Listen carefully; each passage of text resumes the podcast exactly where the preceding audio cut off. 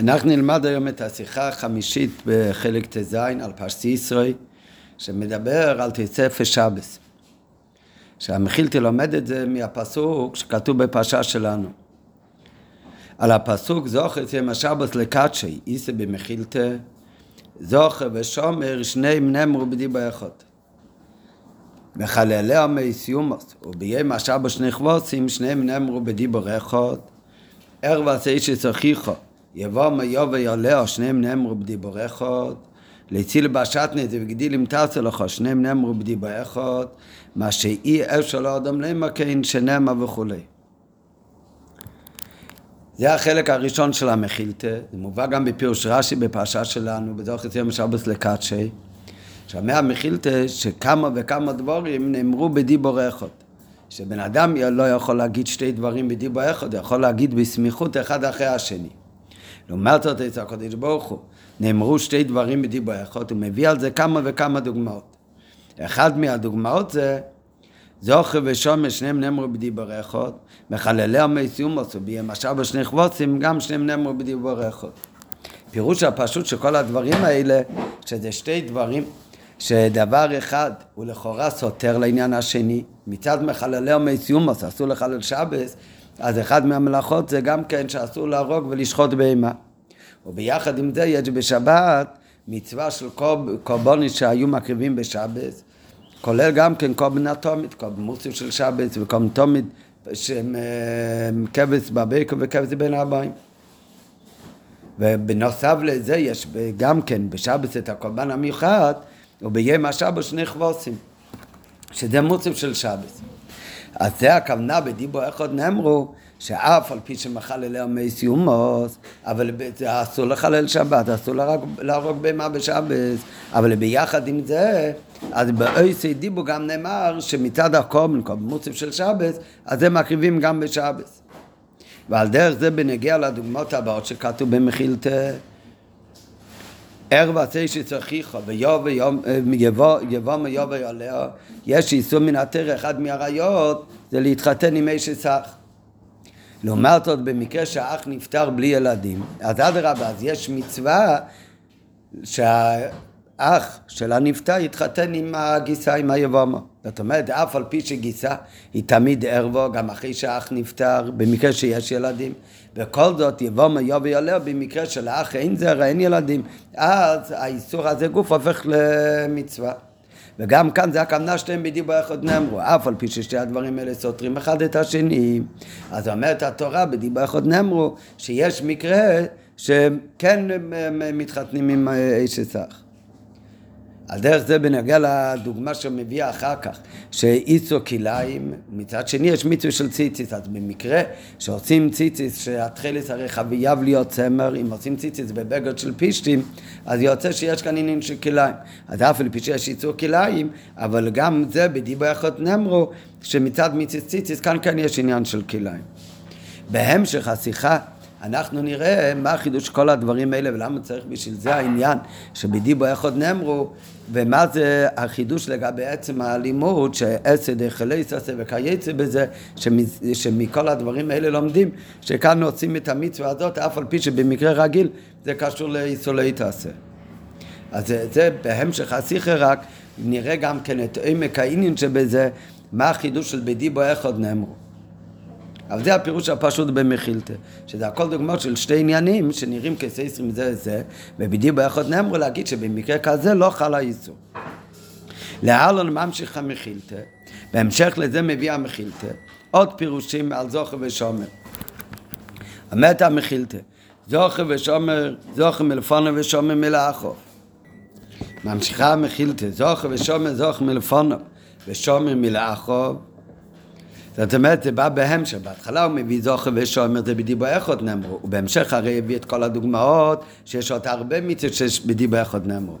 שהזוכר ושומר בדיבר נאמרו זה הפירוש הפשוט, פשוט כי כתוב בתר בפשטי ישראל, בעצרת הדיברי זוכר יצא משבת לקדשי, ובהתחלנו בעצרת הדיברי כתוב שומר יצא משבת, אז על זה הוא אומר זוכר ושומר בדיבר נאמרו. בהמשך לזה מביא במחיל תודרי עוד כמה וכמה עניונים שיש שבדיבר נאמרו.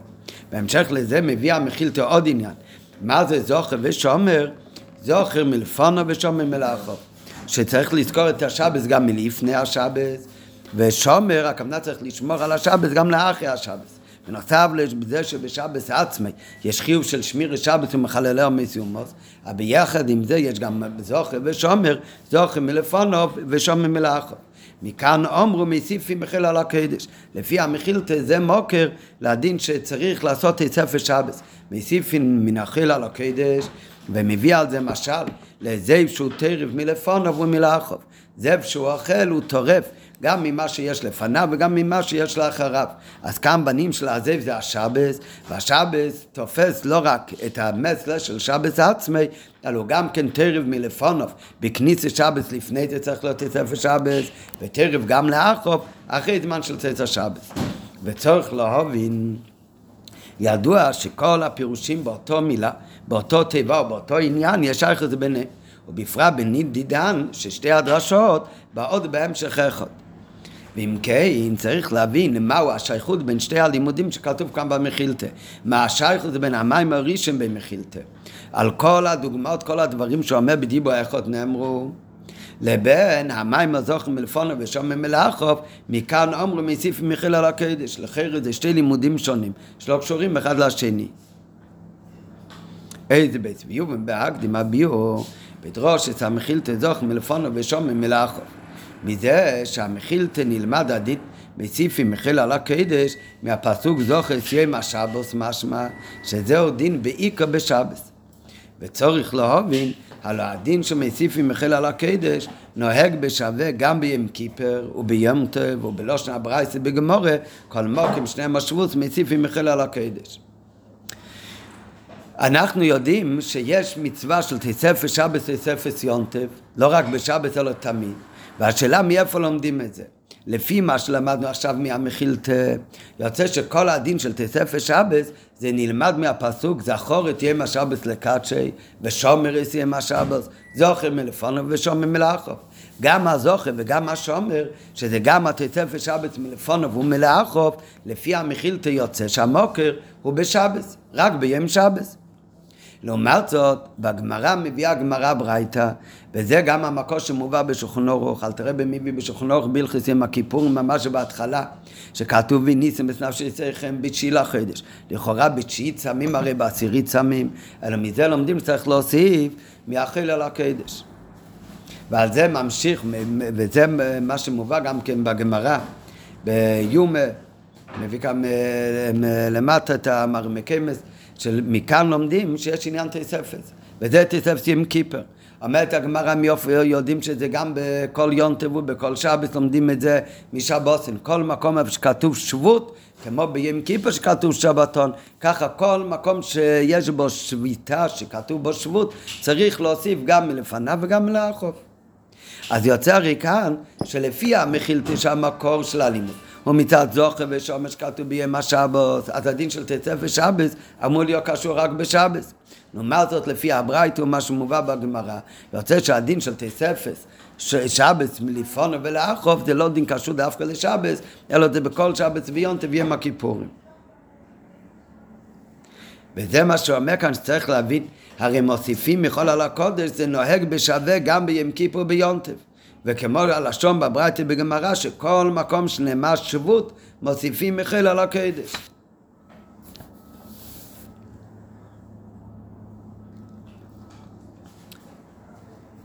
אלא מה? היינו יכולים לומר שמה שכתוב אצלנו, שמזוכר ושומר לומדים את הדין של תספר שבס, זה רק עניין של אסמכתא בעלמא. לעומת זאת, המקור באמת הוא כמו כל תוספת שיש גם בשב, ביונטה וגם כן ביום כיפר. אז את זה הוא שולל. מכיוון שאנחנו רואים שבמחילתא כל הדינים, הלימודים שהמחילתא כאן לומדת, מהזוכר ושומר בהמשך המחילתא, שעוד לא למדנו, זה הכל דברים שלפי כמה דעות בראשון, כמו שנראה עוד רגע מהרמב"ן, זה הכל כלול, זה מיצוס עשר מן התרם ממש. אז אם ככה, כשבאותו מחילתא כתוב גם כן, שמזוכר ושומר לומדים את הדין של תוספת שבת מלפונו ולאחרוב, אז מסתבר יותר לומר שזה לא פתאום עניין רק של אסמכתא, אלא כמו שאר הלימודים, שזה באמת מצווה מן התרם. ועל זה הוא ממשיך שאין לו משלימות זה אינו אלא אסמכתא בעלמא מהכתוב. כי דרשה זו במחילתא מובאת בין דרשות אחרות שהן לא אסמכתא, אלא שלומדים מהם דינים שהם מן התורה. איזה עוד דינים לומדים במחילתא, מהפסוק הזה שמן התורה? שמזה שזוכר ושומר שניהם נאמרו בדיבור אחד. מזה לומדים, אמרנו מקודם, שבדיברס הראשון כתוב זוכר, בעשרת הדיברס הראשון כתוב שומר לומדים זוכר ושומר בדיבר אחד נאמרו, אבל מה לומדים מזה להלכה? לומדים מזה להלכה שנשים חייבות בקידוש היום דבר תרא, שאף על פי שיש כלל, שכל מצוות עשה שהזמן רמה נשים פטורות. אז היינו יכולים הרי לחשוב שבכל מצוות לא תעשה של שבת, לא תעשה בו כל מלאכה, אז זה בוודאי נשים חייבות כמו גברים. כי במצוות לא תעשה אין הבדל בין אישה לאיש. לעומת זאת בנגיע למצוות עשה של שבת, מהי המצוות עשה של שבת? זה זוכר יום השבת לקדשי, לעשות קידיש. אז זה הרי מצווה עשה, וזה קשור ליום השבת, אז זה מצווה עשה שהזמן רומה. אז נשים היו אמורים להיות פטורים. אז זה לומדים מזוכר ושומר בדיוק באחד נאמרו, שכל מי שכלול בציווי של שומר, שמירה שבת זה הכוונה שמירה מלחלל את השבת, זה לא יתעשה. אז כל מי שיש לי בשומר, יש לי גם כן בזוכר. ומזה לומדים שנשים חייבות בקידוש היום בדיוק כמו גברים. וזה דין מן התרא. זה לא אסמכתה. זה שנשים חייבות בקידוש היום דבר תרא, שכל שישנו בשמיר ישנו בזכירה. ועל דרך זה שמחלל המציום וביהיה משל בשני חבוסים, אבל צריך שצוחי חייבו מיו ויולע, להציל בשעת נזקדין אם תעשו לך בדיוק באחד נאמרו. מזה לומדים שהקרבה תמיד בשבס. וייבום וכליים בציציס, וכן בנגיע לדרשה של אחרי זה. אז כל הדינים האלה זה הרי הדינים מן התורה. זאת אומרת שכאן המחילתא לומדת דברים לא בתור אסמכתא, אלא באמת לומדת כאן דינים שלומדים מהפסוק הזה דין מדאורייתא. ועל דרך זה בנגיע לדרשות שמובא במחילתא לאחרי הלימוד של תוספת שבס, שמביאה המחילתא עוד לימוד, שתהי זוכרו באחד בשבס. שאם יתמנה לך מנה יפה מתקנו לשם שבת, כדעת שמאי. ולאחרי זה מגיעה הדרשה של רבי יצחוק. הדרשה הראשונה של שמאי זה שכל דבר שאתה עושה באמצע השבוע, זוכר, סיים השבת, תחשוב תמיד על השבת. מצאת מאכל יפה, תשים אותו בצד לשבת. אחר כך תמצא מאכל עוד יותר יפה, אז תשים את ה... תאכל את הראשון, ותשים את השני לכבד שבת. ובזה מקיימים את זוכר עם השבת. וכן בנגיע לדרשה שכתוב אחר כך, זה הדרשה של רבי יצחוק, שלא תמונה כדרך שאחרים מונים, אלא תמונה לשם שבת, שאל תמנע, זוכר את יום השבת, כל השבוע צריך לזכור את השבת, שאל תמנע את הימים כמו אחרים מונים, אלא תמנע את הכל לכבוד השבת. הכוונה, כמו שאנחנו אומרים, היום יהיה יום ראשון בשבת, היום יום שני, סופרים את הימים 1, 2, 3 עד 7 עד יום השבת. לא כמו אחרים מונים, שקוראים לכל יום בשבוע יש לו שם. סנדיי, מונדיי, זונטיק, מונטיק, יש שם לכל יום, אז זה לא קשור לשבת. אם אני אומר יום ראשון, כנראה שזה יום ראשון לשבת, יום חמישי לשבת. אז זה אומר רבי יצחוק, מה זה דוח תהיה השבת? כל השבוע תזכור את השבת. שלא תמנה את הימים כדי שאחרים מונים, אלא תן ממני לשם שבת. הנה דין זה שזכיר את השבת צריכה להיות לא רק ביום השבת, אלא בכל ימי השבוע, זה לדעת הרמב"ן גם כמצטט מן התורה. ומכיוון שכל הלימודים האלה זה דינים שהם מן התורה, וגם הלימוד האחרון אומר לפי הדס הרמב"ן בפרשת שלנו, אז זה גם כן כלול במצוות מן התורה, אז מסתבר לומר שאם באמצע כל הלימודים האלה מביא המחילתא את הזוכר מלפונו ושומר מלאכו והדין של תספר שבס, אז זה לא רק שלומדים את הדין מן התורה ממוקם אחר, כמו הברייסה והגמרא ביומה. אלא בפסוק שלנו זה גם עניין של, אה, זה סך הכל אסמכתה, אה, כמו רמז, אלא מסתבר, אלא מוכרחים לומר שאצלנו לפי המחילתא, באמת זוכר מלפונו ושום מלאכוב, זה הדין מן התרא, מוקר מן התרא, לדין של תוספת שבס. ואם ככה דוח הגדול לומר שהדרשה זוכר מלפונו ושום מלאכוב, שבא בתוך כל הדרשות הנ"ל, כמו שאמרנו מקודם, זה אסמכתא בעלמא. ולכן באמת היה אפשר לומר שבאמת נחלקו בזה המחילתא והברייתא. אז אפשר לומר שיש בזה באמת מחלוקת בין המחילתא והברייתא, מה המקור לדין של תוספת שבס. המכילתא באמת, לומדת את זה מהפסוק שלנו, זוכר ושומר, זוכר ושומר, זוכר מלפון ושומר לאחוב, וזה כתוב הרי רק בשבס, אז אולי באמת לפי המכילתא הדין של תספס יש רק בשבס, ולא בשאר יומים טובים, ובאמת המכילתא חולקת על הלימוד של הגמורה ושל הברייסה. ובאמת המכילתא לא סביר לי שכל מקום שנאמר שבות בכל ימי שבתון, כולל יום טביעים כיפר, מוסיפים מחלל הקדש. אבל מכיוון שכלל הוא הרי שאפו שפלוגתא מפשינון, לא רוצים סתם לה, לה, להרבות במחלקת, ומכיוון שלא כתוב באף מקום במפורש שחולקים בזה המכילתא והברייסה, האם יש דין של תספס גם ביונטף או רק בשבס? אז לא מסתבר לחדש שיש כאן מחלוקת הלכתית בדין שיש כאן מחלוקת בין שהמחילתא חולקת על הברייסה לא רק בנוגע ללימוד אלא גם בנוגע לדין. האם הדין של תספס הוא רק בשבס או שקיים לפי דת הברייסה גם ביום דבים קיפר. אלא יש להם שהחילוק ביניהם הוא רק במשמעות דורשים. יותר, יותר נוח לומר שהמחלוקת באמת הרי לא רוצים להרבות במחלוקת, אז יותר נעים אם נוכל ללמוד שהמחלוקת בין המחילתא לבין הברייסה הוא רק בלימוד ובמוקר לדין של ה... תצפר שבס, אבל לא האם קיים תצפר שבס רק בשבס או גם בשאר יומים טבעי. לפי הברייצה דין תצפר שבס ודין זה ביונטה ביום כיפור מקוצו ואחד נלמדו. מה שאין כן לפי המחילתא, יש בתוספת שבת חידוש שאינו ביום כיפור ויונטה. וחידוש זה לומדים מהפסוק זוכר יום בשבת לקדשי. מה שאין כן הברייתא סביר לי שבשבת יש חידוש מיוחד, והדבר נאמר מכאן של הברייתא למי דין דין זה בש... ב... מה שאין כן, הפוך, מה שאין כן לברייסה, לא סביר אלי שבשבת יש דין מיוחד, והדבר נובע מכך של הברייסה למי דין דין זה בשבת מי הם קיפר. והרם מסביר שבפשטות, הלימוד בברייתא, מה שכתוב בגמר היום, ומה שמובא גם בשכונות, זה לכל הדעות, גם לדעת המחילתא. זאת אומרת, לכולם יש דין של תספס קדושה, שלומדים את זה מיום כיפר ליונטה ולכל שבת, לכל יום שבתון, זה לכל הדעות. המחילתא מביאה גם את הלימוד של זוכר ושומר, שכתוב באמת רק בשבת, כי לדעת המחילתא, אז בדין של תספס, קדושה בשבת, יש חידוש שנלמד דווקא מהפסוקים האלה, מה שבאמת אין בדין של תספס יונטב ביונטב ויום הכיפורים. מה שאין כן לדעת הברייסה, שלא מביא את הלימוד בכלל של זוכר ושומר, וגם תספס שבס, תספס קדושה של שבס, לפי הברייסה זה נלמד הכל מיונטה ומים כיפר, שהמקור בים כיפר, אז לדעת הברייסה אין חידוש בדין של תספת קדושה בשבס לגבי הדין של תספת קדושה בים כיפר ושאר יומים טובים. זאת אומרת שב...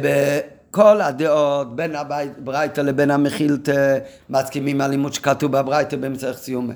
ולכן לכל הדעות יש תמיד אפס אה, קדושה, גם בשבת, גם ביונטה וגם ביום כיפר.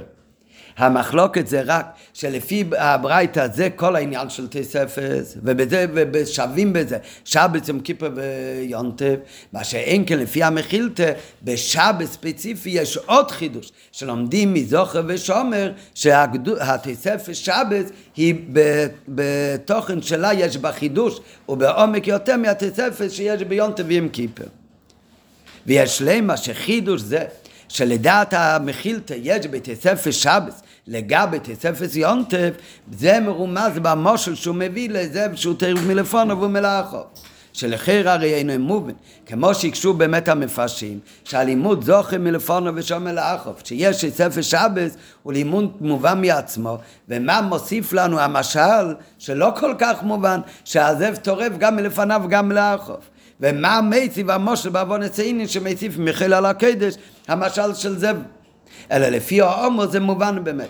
כי במשל של הזה הוא רוצה להדגיש מהו התוספת עניין, שיש, ב, מה, מה הדבר נוסף שיש בתספס שבס לגבי תספס יונטף, וכדי לקמון. כדי להסביר את זה, אז מתחיל עכשיו בהקדמה. מה בכלל הדין של תספס שבס? תצף שבת, תצף ציונטב, ונראה אחר כך אם יש בזה בכלל חילוק, שלדעת הברייתא אין בזה חילוק, ולדעת המחילתא יש בזה חילוק. הדין של תסף ושבס אפשר להסביר בשתי אופנים. ששבס מתחיל בכניסת שבת, בזמן של צייס הכרחובמו בשקיע, ושבת נגמר בזמן של צייס הכרחובמו. רק מה, הדין של תסף ושבס זה שכל בן אדם הוא צריך להוסיף מאכיל על הקדש. הוא צריך להוסיף משהו על השבס. ובזה גוף ונראה, זה גם יכול להיות בשתי אופנים. או שאנחנו אומרים שהדין של תספר שבס הוא שהשבס הוא לא מתחיל ונגמר בזמן של השקיע, כניסת שבת. ובזמן צייצקרום זה יציאת שבת, אלא שהשבת עצמה מתפשט גם קצת לפני כניסת שבת, והוא מתפשט גם קצת אחרי הזמן של צייץ השבת. במילים אחרות, האם הדין של תסף ושבס זה על הגברה, זה דין רק על הבן אדם. זאת אומרת, שבס עצמו כמובן, זה רק מהרגע שמתחיל באמת לפי הזמן שבס, והוא נגמר ברגע שנגמר שבס לפי הזמן. ולפני זה ואחרי זה אין, דין, אין שבס באמת. אלא מה? זה על הגברה, על הבן אדם יש חובה שהוא כבר יפסיק לעשות מלאכות משך זמן לפני שמתחיל שבת. ואותו דבר הוא ימשיך לשבות, גם משך זמן אחרי שנגמר שבת, אבל שבת כבר נגמר באמת. או שאומרים לו, ובזה גוף ונראה זה גם יכול להיות בשתי אופנים. או שאומרים לו שזה דין לא בגברי רק, אלא זה דין בחפצה. שהשבס עצמו הוא מתפשט כמה דקות גם לפני שבס, נכון לא כתוב בזה זמן, אולי זה זה בידם של הבן אדם להחליט מתי, אבל ברגע שיש ספר שבס, אז ספר שבס הוא באמת על החפצה של שבס עצמו. השבס עצמו מתחיל יותר מוקדם, והשבס עצמו הוא מתמשך גם חלק מהזמן, קצת זמן, אחרי צייס הכרחובים. ואז באמת הדין של טס שבס הוא על החפצה. כתוצאה מהחפצה שיש עכשיו שבס ממשיך, אז כתוצאה מזה גם הגברי כמובן אסור לו לעשות את במלאכה. זאת אומרת, לפי האופן הראשון זה רק דין על הגברי, זה לא שבת עכשיו לפי האמת, אלא זה דין על הגברי שהוא אסור במלוך, הוא צריך לשבות יותר זמן מהזמן העצמי של שבס. לעומת זאת, לפי האופן השני, זה לא קשור בכלל. זה, זה שאסור לבן אדם לעשות מלאכות בזמן תצב שבס, זה לא קשור מצד הדין של תצב שבס, זה תוצאה מזה שעכשיו שבס. איי, למה עכשיו שבס? הרי לפי השעון זה עוד הזמן של שבס, עכשיו שבס מצד תצב שבס, השבס מתפשט לפונו ולאחור. עכשיו נראה את זה בפנים. אז בואו בזה, הדין שמציף מחיל על הקדש אפשר לפרש בשלושה אופנים. וכמו שאמרנו מקודם, שתי האופנים ראשונים הם שתיהם בתוך הגברה, והאופן השלישי הוא בחפצה. א', זה מצווה לאדם לקבל על עצמו תוספת שבס, שלא לעשות אז מלאכה. לפי ההסבר הראשון זה על הגברה, אבל כאן יש שתי עניינים. גם זה חיוב רק על הגברה, גם החיוב הוא תלוי בגברה. החיוב זה בן אדם, הוא חייב לקבל על עצמו שבת קצת קודם, ולהמשיך גם אחר כך. זה חיוב על הגב, וזה מה שהוא צריך לעשות. כתוצאה מזה, זה עוד עניין שקשור לגברי, הוא נהיה גם אסור לעשות מלאכה. זאת אומרת, הוא מקבל על עצמו את עשב שבס. אבל לפי ההסבר הזה, מה היה בן אדם? הוא עבר ולא קיבל על עצמו את עשב שבס. אז הוא באמת עדיין אסור בעשיית מלוכה. עד תחילת זמן של שבס, שזה הזמן שמתחיל בין השמשות. מהשקיע, כמה דקות אחרי השקיע, מזמן בית השמשות.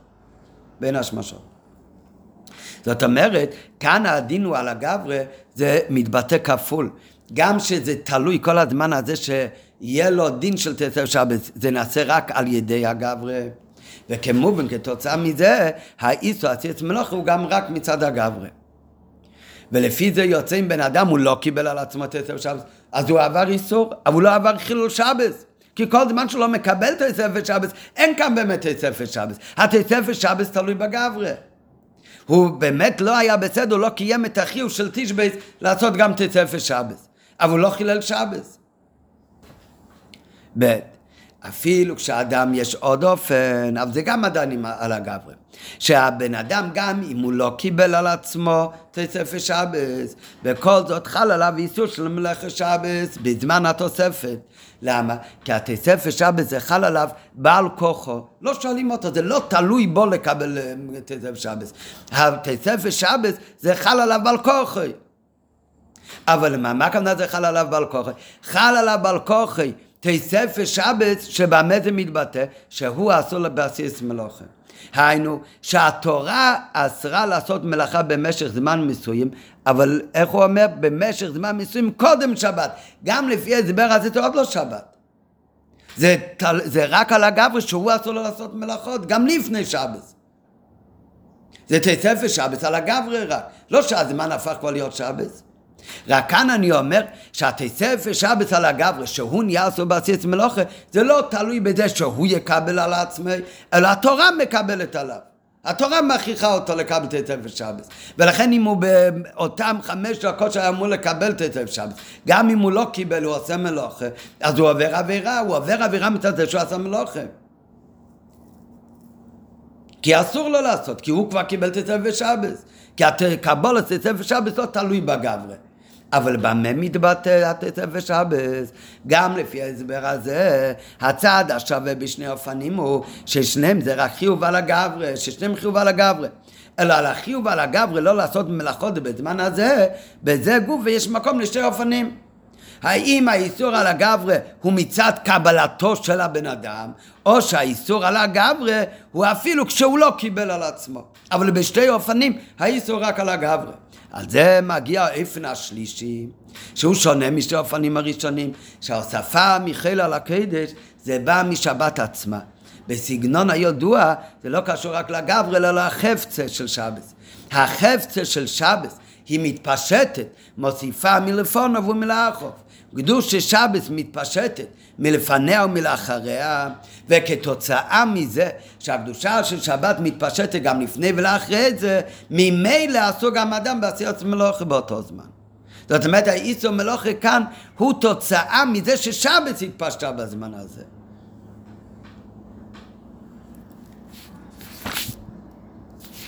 אחרי שלמדנו עכשיו את השלוש אופנים, שבאופן כללי זה מתחלק לשתיים, האם התספר שבת זה מצד הגברי, או שהתספר שבת זה השבת עצמו מתפשט מצד החפצה, וכתוצאה מזה כמובן הגברי גם אסור לו לעשות מלאכה. בהמשך לזה, אפשר עכשיו להבין גם כן את ההבדל בין המחילתא לבין הבית, אפשר להגיד שזה גוף החילוק ביניהם. תמיד בכל שבת ויום ויום כיפה יש דין של תספר שבת.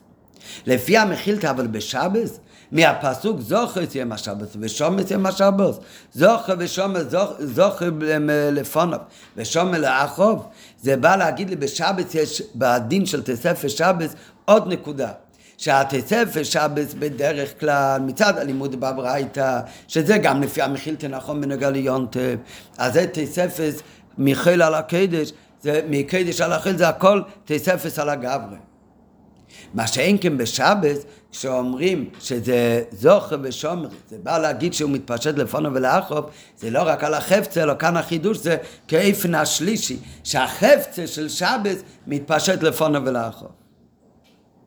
וזה נראה באות ה'.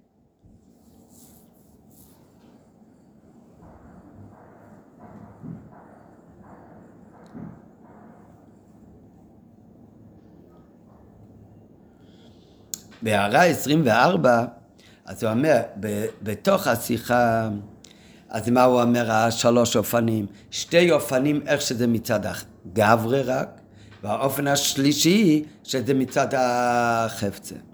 בהערה 24, אז רב אומר שבעצם גם שתי אופנים הראשונים, אפשר להגיד שזה לא רק מצד הגברי, אלא זה קשור גם לקדושה. האם זה הקדושה זה הבן אדם צריך לקבל קדושה בזמן הזה של תוספת, או שגם כשהבן אדם לא מקבל על עצמו קדושה, מעצמה נמשך הקדושה. בית אופנים הראשונים, דלעיל יש לומר גם מסגנון אחר.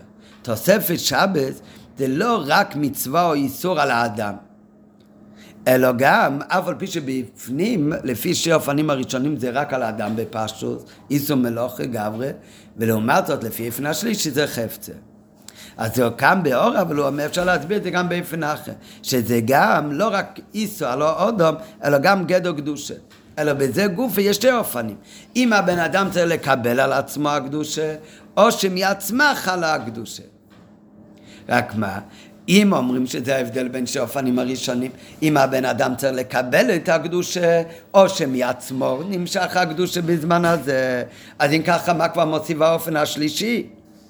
אז גם לאופן זה אפשר לומר חידוש באופן השלישי. כי לפי שתי האופנים הראשונים, זה קדושה שבן אדם מקבל על עצמו. זה כאילו קדושה נוספת. הוא מקבל על עצמו קדושה כי עכשיו כבר קרוב לשבת. או שמעצמו נמשך הקדושה. אבל זה לא קדושת שבת. זה לא אותו קדושה כמו שמיר בשבת עצמו. לעומת זאת, לפי אופן השלישי, זה לא רק המשוכת קדושה, או על ידי הבן אדם, או מלמעלה מצד הזמן של תצפי שבת. לפי אופן השלישי, הקדושה שיש באותן דקות שבן אדם קיבל לו באותו זמן שהוא מחויב בתי ספר שבס לפונו ולאחוב, הקדושה הזאת זה לא סתם קדושה, אלא זה קדושה שבס ממש. אז גם לפי ההסבר הזה, יש עדיין חידוש באופן השלישי, כי לפי שתי האופנים הראשונים, זה לא ההתפשטות של קדושת שבת, כי אם דין תורה שיש קדושה, ובזה גוף שתי האופנים, או על ידי קבלת האדם או ממילא. והתורה חידשה שיש קדושה גם בזמן שסמוך לשבת. מה שאין כן לפנה ג' זה לא שיש קדושה גם בזמן הסמוך לשבת, אלא זה קדושה שבת ממש. זה מה שהוא מביא בהערה 24. אבל בפנים, בפנים השיחה בפשטות, הוא מחלק ששתי אופנים הראשונים זה רק מצד הגברי. משמע יותר שזה לא קשור כל כך בכלל לעניין של קדושה, זה רק ייצוא מלוך על הבן אדם. לפי האופן השלישי, השבת עצמו מצד החפצה מתפשט לפני ולאחרי, ולכן לפי האופן השלישי בפנים השיחה, לכאורה רק כאן יותר מובן שיש בזמן הזה גם עניין של קדושה. עכשיו נמשיך באותי, וזהו החידוש במחילתא. הדין שמוסיפים מחול על הקודש, לשיטת הברייסה בגמרא, זה אינו אלו ציווי על האדם. כל מקום שנאמר שבות, מוסיפים מחול על הקודש. מה הכוונה כל מקום שנאמר שבות? שבות זה מלשון תשבות. זהו דין בשביתת האדם. זה לא דין מצד קדושת היום. זה השביתה של בן אדם שעליו לשבות ממלאכתו, לא רק בזמן עצמו, אלא גם בזמן שחול שסמוך לקודש. לעומת זאת, לפי המחילתא, זה לא קשור לשבות, לאיסור מלאכה רק. אלא לפי המחילתא זה לא רק על הגברי, יש בשבת עניין עמוק יותר בתוספת. זאת אומרת, המחילתא מסכימים על לימוד של הגמורה, כי הרי גם המחילתא על הפוש שמחלקת לא רוצים, ומסכים בוודאי שיש דין של תוספת גם ביונטף. רק שמה זה רק הלימוד של הגמורה באמת. שמה זה באמת תוספת שמתבטא רק בתשבויס. זה על הגברי. לעומת זאת המחיל אומרת שבשבת יש עניין עמוק יותר בתוספת שהשבת גוף מוסיפה מלפניה ומלאחריה וזה מוסבר באמצעות המשל שמובא במחילתא, משל זאב שהוא טורף מלפניו ולאחריו. כמו בזאב, הוא הטורף מלפניו ולאחריו. הזאב עצמו הוא טורף מה שהיה לפניו ולאחריו. ומה שהיה לפניו עכשיו נטרף בתוך הזאב. זאת אומרת, הזאב כאן זה הרי השבס. השבס תרב מלפונו ולאחוב, הכוונה, השבס עצמו מגיע גם לזמן שלפניו, והוא מגיע גם לאחוב לזמן של אחריו. באופן שהשבת עצמה טורפת מהזמן, מהזמן של חיל, ומעבירה אותו לזמן של קדש מלפונו ולאחריו. ויש לומר שגם פרט זה מודגש בדרשה של המחילתא שבו נלמד דין זה מזרחו ושמור. שהם מצסס ומצס לא יצס מדרייסה בשבת עצמו. מה שאין כן לשיטת הגמרא, שכולם נלמדים מהם כיפר, הלימוד מתחיל ומתענה מבעוד יום. מביניסם בסנפשי צריכם בתישו, שבו מודגש שאין זה הזמן של עיצום משליהם. הרי אמרנו כבר מקודם, שלומדים את המוקר בגמור לדין של תספס שבת ויונטה וים כיפר. לומדים את זה מביניסם בסנפשי שיכם בתשיעי לחודש. ועל זה שואלים וכי בתשיעי אנחנו צמים הרי בעשירי צמים, אלא שצריך להוסיף מחיל על הקודש. אז כאן מודגש שמה זה נקרא? זה נקרא תשיעי. רק אומרים לבן אדם שהוא בתשיעי כבר צריך לא לאכול. אבל זה לא נקרא יום כיפר עדיין. זאת אומרת זה עניין שקשור לגברי, שהוא גם בתשיעי, מדגישים שזה תשיעי זה לא בעצם היום הזה. והוא גם לא יקבל עונש אם הוא אוכל בזמן הזה. אלא בתשיעי עצמו, שנכון שזה מן התרא, אסור לו כבר לאכול זה איסור לגברי. מה שאין כן הברייתא, היא אומרת הזוכר ושומר מתפשט. מה כאן הזוכר ושומר מתפשט? זוכר יסיים השבוס לקראת שמתפשט. זאת אומרת, הזמן לפני שבס, התוספת שבס הוא כבר זוכר את השבוס.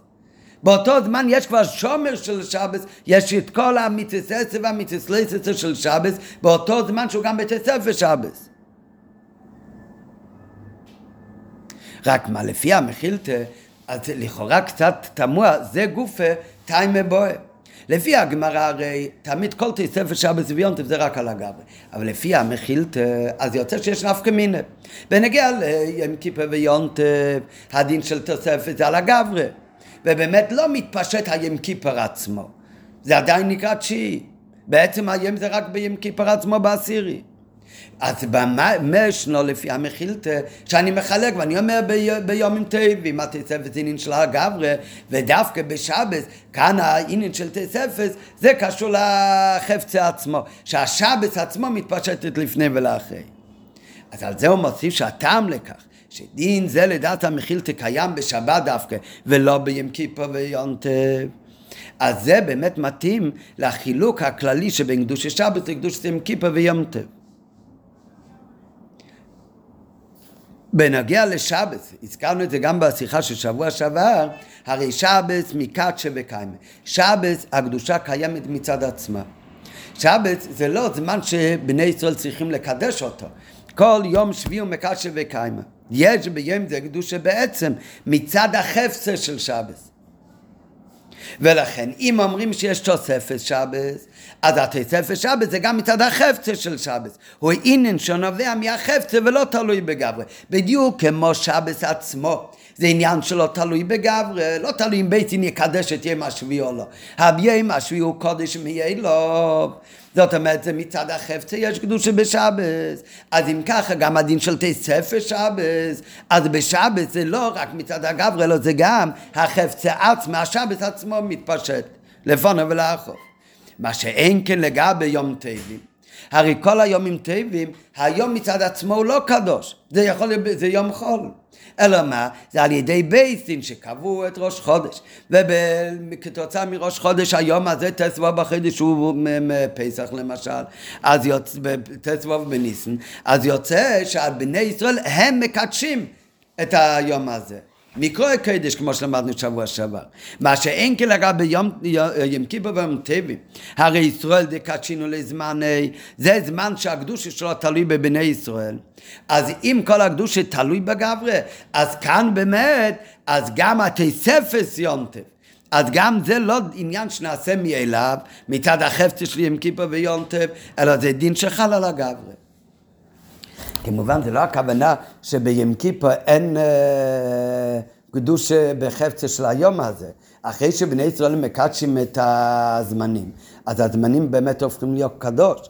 אלא הכוונה, מה שמתכוון לומר בפשטוס, זה מכיוון ששבס כל הקדושה היא לכתחילה מצד החפצה, אז גם תספס קדושה זה גם מצד החפצה, והחפצה של יום השבס מתפשט.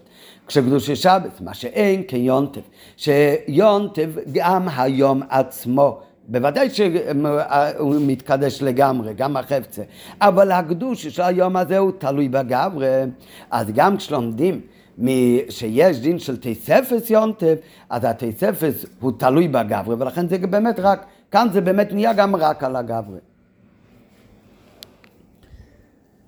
אחרי הביאור, שהחידוש המכילתא, שזה גם על החפצה, וזה קיים רק בשעה, שהוא מתפשט גם לפני ולאחרי.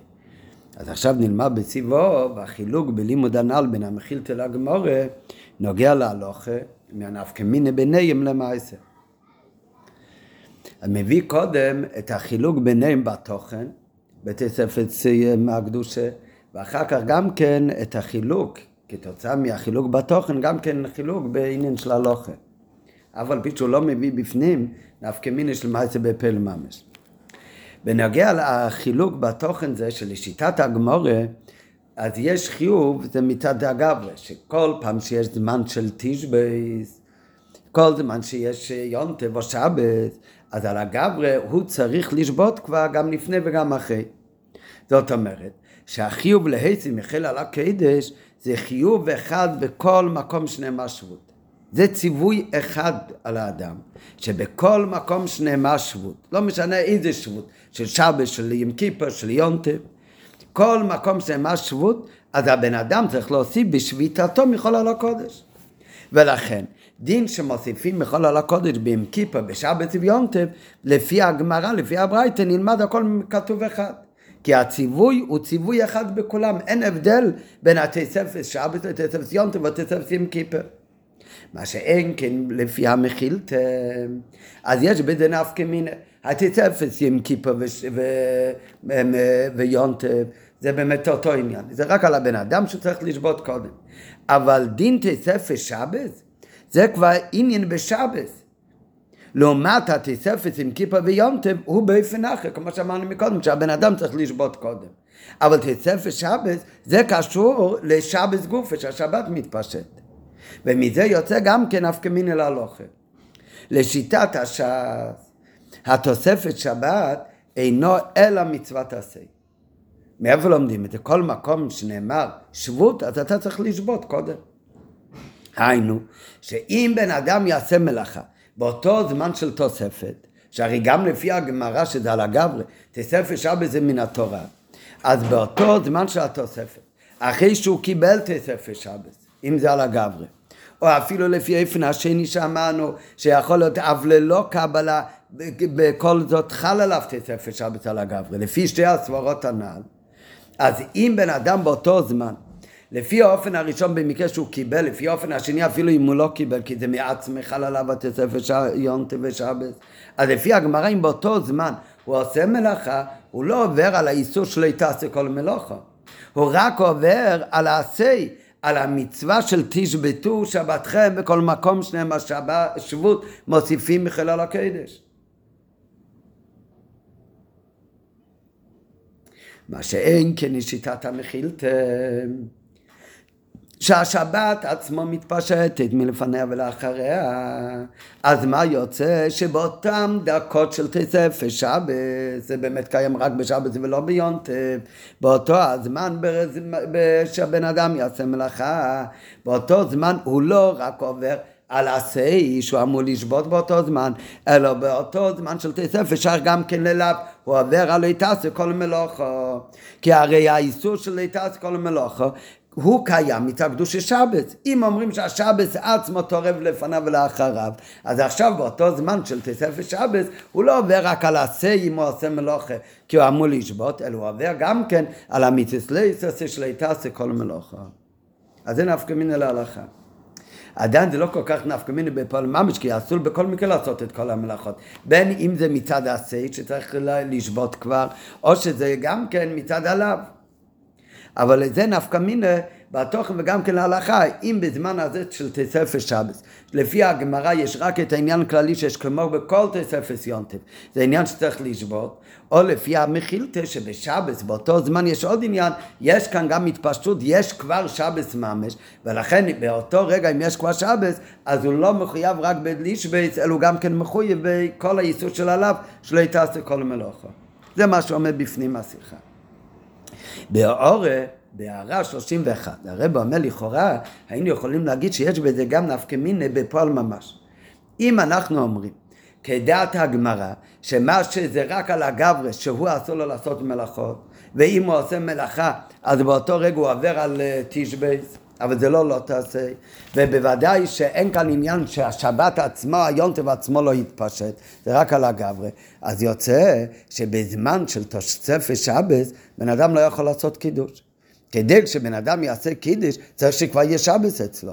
אם זה רק איסו מלוכו, והאיסו מלוכו גופי זה רק מצד הגברי שהתפשט העניין של תשבתו שבתכם, אבל שאר הדברים הרי עוד לא קיימים. עובדה כמו שהוא אומר בפנים השיחה, אפילו את הליסס של איתסי כל המלוכה עוד לא קיים, כי זה עוד לא שבץ עכשיו לפי האמת, לפי הבבלי והברייתא.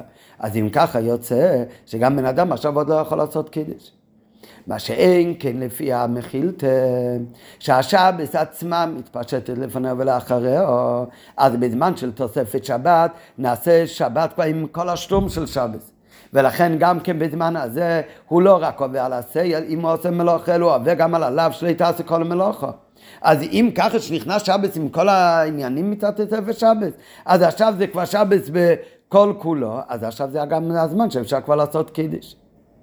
זה מה שרב מביא לכאורה, היינו יכולים להגיד עוד נפקא מיני, שזה נפקא מיני בפל ממש. למה אבל לא מביא את זה בשיחה? כי בפשוט קשה לומר שבזה יש נפקא מיני. למה? כי בשולחן אורוך וגם בשולחן אורוך האדמה הזקן, הדין של תוספת שבס לא לומדים, לא, לא מביאים ים מחילתא, לא לומדים את זה מדוחה ושומר, אלא לומדים את זה כמו הבבלי, כמו שלומדים את זה בגמרא, מביאה הברייתא, לומדים את זה ביחד עם תוספת עם כיפה ותוספת יונטף. וכל מקום שכתוב שבות, אז צריך לשבות כבר מלפני ואחרי. ובכל זאת, כתוב בשולחן אורוך שגם בזמן של תוספת שבס אפשר לעשות קידיש גם בזמן הזה. ולכן מוכרחים לומר שזה שאפשר לעשות קידיש לא תלוי אם זה לפי דת הבבלי או לפי המחילתא. אלא אפילו אם אנחנו אומרים שזה לא לומדים מזוכר ושומר, אלא לומדים את זה כמו הגמרא, כך זה, זה הרי מה שהגמרא מביאה, אבל עדיין הנה קידיש אפשר לעשות קידוש. הביאו בזה, לא ניכנס עכשיו לכל האריכות, לא, אנחנו הרי לא לומדים כל הערות, אבל הרי אמרנו כבר מקודם, בהערה 24, אז הרב אמר גם לפי השתי צדדים שזה מצד הגברי, או שהגברי מקבל על עצמו שבס, או שגם בעל כוחי זה חל על הגברי. אז גם לפי זה, הוא אמר בהערה 24, שמצד הגברי זה לאו דווקא, שזה לא, גם מצד הגברי יכול להיות שיש בזה כבר קדושה שבס, שהוא גם כן ממשיך כבר קדושה. רק מקודם בפשטות אומרים, זה לא ממש קדוש שבת, זה הרי החידוש לאופן השלישי. שדווקא לפי אופן השלישי זה ממשיך כבר קדוש שבת. אבל כאן באורי הרב אומר שמכיוון שהרי הסברנו שגם לפי שתי האופנים הראשונים, אז הוא ממשיך גם כן קדוש, יכול להיות שהוא ממשיך גם קדוש, אז אכן יכול להיות שזה הסיבה שאפשר גם כן לעשות כבר קידיש.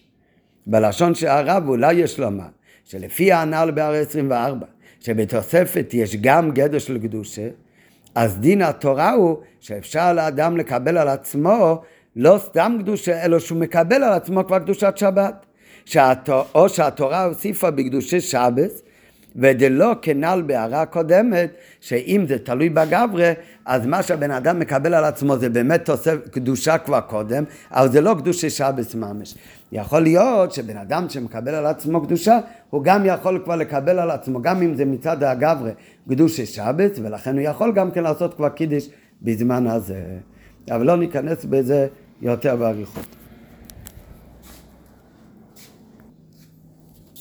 לפני שנמשיך עכשיו בעוד זין של השיחה, אז נחזור מקודם, כשהתחיל מקודם להסביר את ההבדל בין המחילתא לגמרא, אז הרי הרב אמר כדי לא להרבות במחלקס, אז לכן לא נאמר שהמחילתא סוברת שהדין של תספס קדושה קיים רק בשבס, כמו שחשבנו ממש בהתחלה. אלא בוודאי שלא להוסיף סתם במחלקת, המחילתא גם מסכימה עם, ש... עם הלימוד של הגמורה. ולכן המחילתא מסכימה שיש תספס אה, באיסו מלוכה, גם ביונטה וים קיפר. כל מה שהמחילתא מתכוונת ללמוד מהפסוק של זוכר ושומר, שבשבס יש עוד עניין נסף בתוספת. שבשבס התוספת הוא בדוג מסעזב שתורב מלפונו ולאחוב, זה קדוש שבס ממש. לעומת הגמרא, שהגמרא לומדת, לומדת שיש רק את העניין של הגברי של האיסו אסיס מלוכה. זה מה שאמרנו מקודם. הרי אם היינו מרבים במחלקת, היינו יכולים לומר שלפי המחילתא כל הדין של תספס קיים רק בשבת. אז זה אומרים לא. כדי לא להרבות במחלקת, אז בוודאי שהמחילתא גם מסכימה שיש תמיד תספס. רק הלימוד הוא שבשבת יש דין מיוחד בתספס שבת. ועל זה למדנו אחר כך את כל האביר במחלוקת ביניהם. לפי זה, לכאורה, אפשר לומר גם להפך.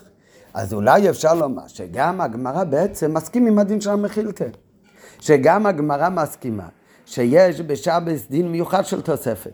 שבשבס באמת התוספת הוא מתבטא בזה ששבס עצמו מצד החפצה מתפשט לפניו ולאחור. ואם ככה, מה מחלוקת? מה אומרת הגמרא? אז אולי באמת הגמרא לא באה בכלל לחלוק על המחילתא. המכילתא אומרת שיש עניין מיוחד בשבת שהחפץ עצמה מתפשט. קדוש שבת עצמו. מגיעה הגמרא ואומרת שבנוסף לזה, שבשבת החפץ עצמו מתפשט, יש תוספת שבת מצד השבת, הזאב שטורף מלפונו ולאחוב, אז הברייתא מכוונת לומר שזה גם מצד הגברי. גם אתה צריך לשבות, שגם הגברי חייב לקבל על עצמו את התוספת הזה. איי לחרא, הרי יש בכלל מוסאי מונה. אז לכאורה, מה, מה זאת אומרת? אם אומרים שזה כבר ממש שבת, שהתוספת זה מצד החפץ נהיה באמת, זה נהיה ממש שבת, אז מה מוסיף על זה שאומרים שזה גם מצד הגברי? אז זה לכאורה לא קשה כל כך, כי רואים את אותו עניין גם בנוגע לשבת עצמו. הרי שבס עצמו, בוודאי שבס מקדשה וקיימה.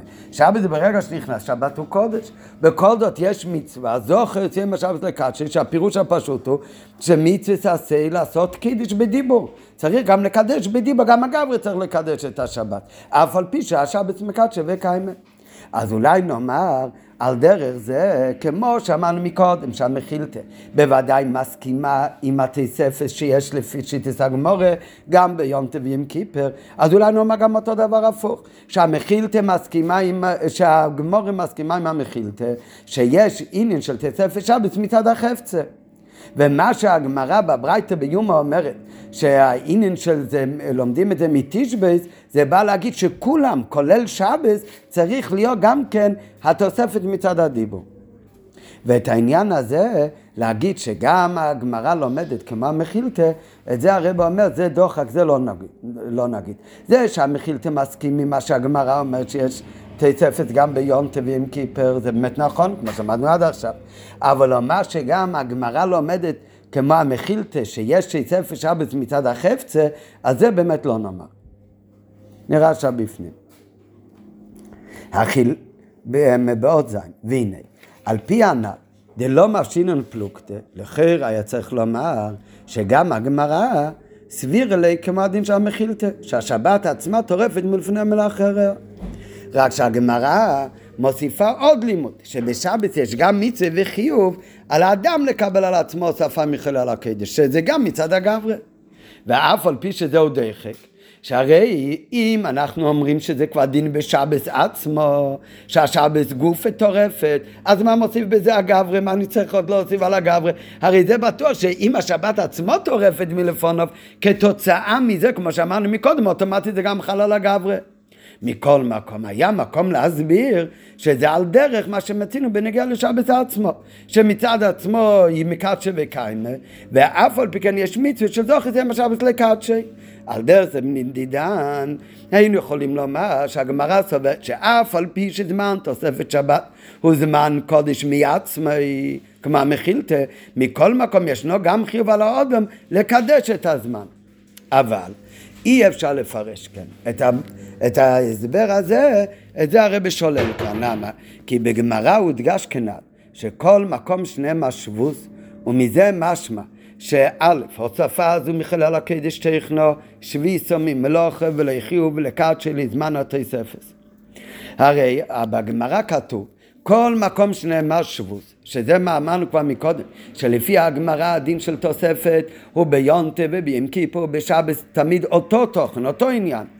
אז מזה משמע שהוספה זו מכל על הקדש. דבר ראשון הוא מקשר את זה לכל מקום שנאמר בו שבוס, זה קשור לשביתה ממלאכה ולא חיוב לקדשי לזמן התוספת.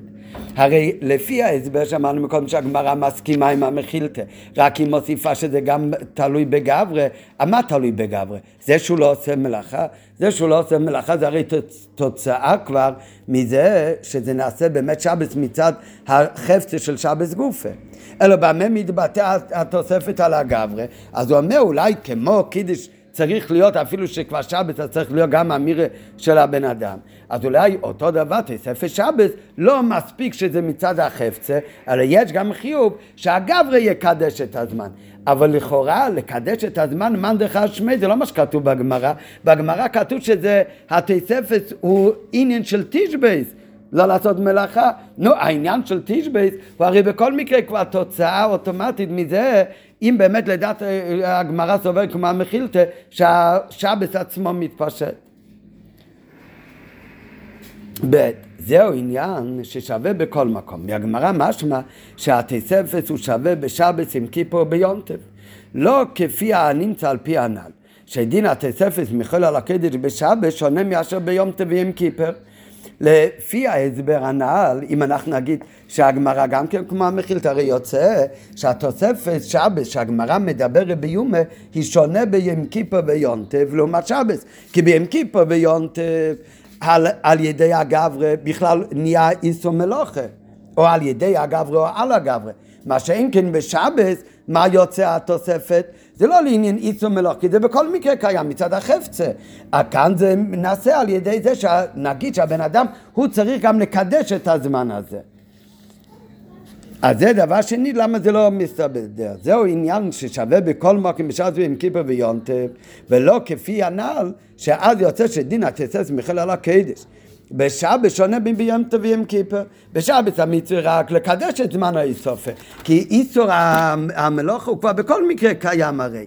לעומת זאת, לעומת זאת ביונטב כל עניין זה אינו אלוהי חפץ גברי. ג' ועיקר, הפוסקים, וכך זה גם בשולחן אורוך, פסקו כולל השולחן אורוך, פסקו להלכה כמו הברייתא. שכתוב מצווה תעשה מן התורה להוסיף על הקדש ולא הוזכר בדבריהם שיש שלב בעשיית מלוכה בזמן שתצא פשבס בגלל שהוא קדוש מצד עצמי. מזה מוכרח שלא הסביר אלה לגמרא כמחילתא ודין תוספת הוא כפשטות לשון הגמרא שבתון מניין רק גדר ודין בהגברה. זאת אומרת אם אנחנו נגיד שהגמרא מסכימה עם המכילת שיש בשבס גם את העניין של תספר שבס באופן שעזב תורב מלפונוב זה נהיה כבר ממש שבס אז הרי יוצא שלכל הדעות, כולל לפי הברייצה בגמורה ופשיטה לפי המכילתא לכל הדעות. אז בזמן של תספר שבס זה לא רק שאסור לו לעשות מלאכה, אלא הוא גם עובר על איסור לאו לעומת זאת, בשולחן אורוך, וכך ההלכה, הרי נפסק כמו בגמורה ולא כמו במחילתא, ושם כתוב שיש מצוות עשה מן התורה, מצוות עשה של תשבייס, להוסיף מחיל על הקדש. לעומת זאת, לא כתוב בשולחן אורוך, לא מובא בכלל בהלוכה, שמי שעובר איסור במלאכה באותו זמן, הוא עובר גם על הלאו שלא תעשה כל מלאכה. לכאורה אם הברייתא מסכימה למחילתא, אז לכל הדעות הוא עובר גם על עליו לא תעשה כל מלוכה.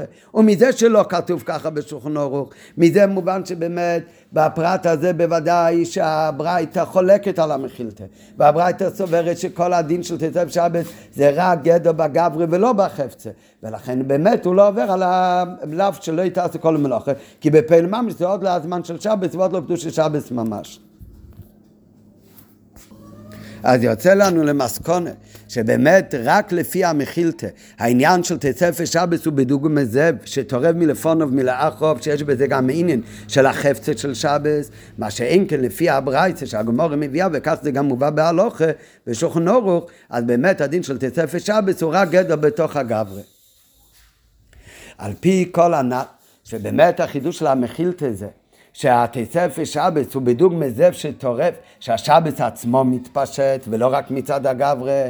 על פי זה אפשר עכשיו גם להסביר מה הקשר, שבזה התחלנו את תחילת השיחה, מה הקשר בין דברי מחילתי אלה למה שכתוב מקודם, מחללי עומי סומוס ושני חבוסים וכל הדוגמאות שהוא מביא, שבדיבור איך עוד נאמרו.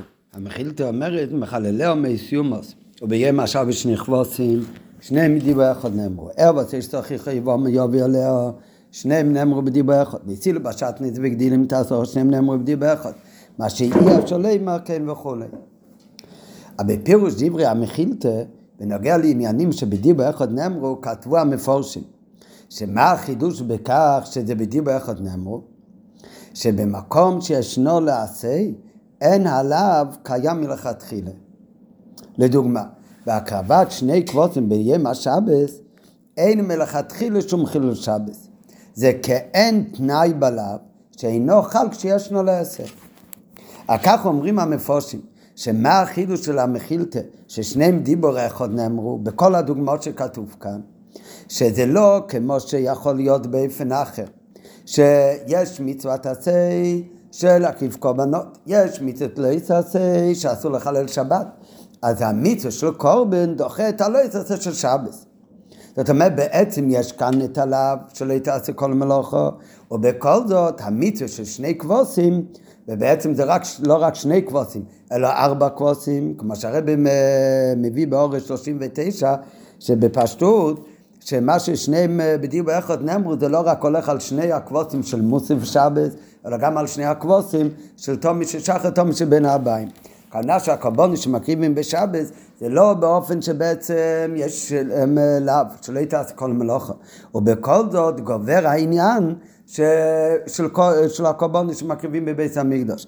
אלא הפירוש הוא ששניהם בדיבור אחד נאמרו שאיפה שנאמר מחללי המסיומוס שם גוף וכתוב להקריב שתי, את הקורבנות האלה. זאת אומרת שבמקום שיש את, במקום הקורבנות שם אין את המחללי המסיומוס. שם אין את עליו לכתחילה, זה. כאילו שיש תנאי שעליו שלא תעשה כל מלוכו וכתוצאה מזה מחללי המסיומוס הוא לא חל איפה שיש את הציווי של שני קבוצים שצריך להקריב. לתומיד ולמוסף. ועל דרך זה זה בנגיע לייבום גם כן, שזה לא הפירוש שיש איסור של איש סך, רק מצד המצווה של ייבום, אז המצווה של ייבום דוחה באיזשהו אופן, כמו שנראה בהמשך, את האיסור של איש סך. אלא הפירוש כאילו ששתיהם בדיבור אחד נאמרו, כאילו במוקם ייבום, אז שמה לא מגיע בכלל האיסור עליו של איש סך. בסיגנן אחר, הקרבת הקבוצים ביום השבס זה לא רק שבזה אני מקיים מצוות עשה של קורבונס, שהמוסופים ותמידים, כמו שאמרנו מקודם, הוא מדגיש כאן מוסופים ובסוגריים גם תמידים, כי שתיהם על שתיהם בפשטות נאמר בדיוק באחד נאמרו. זה לא רק קיום מצוות העשר דשבס בלבד. איזה מצוות העשר של שבס לבד?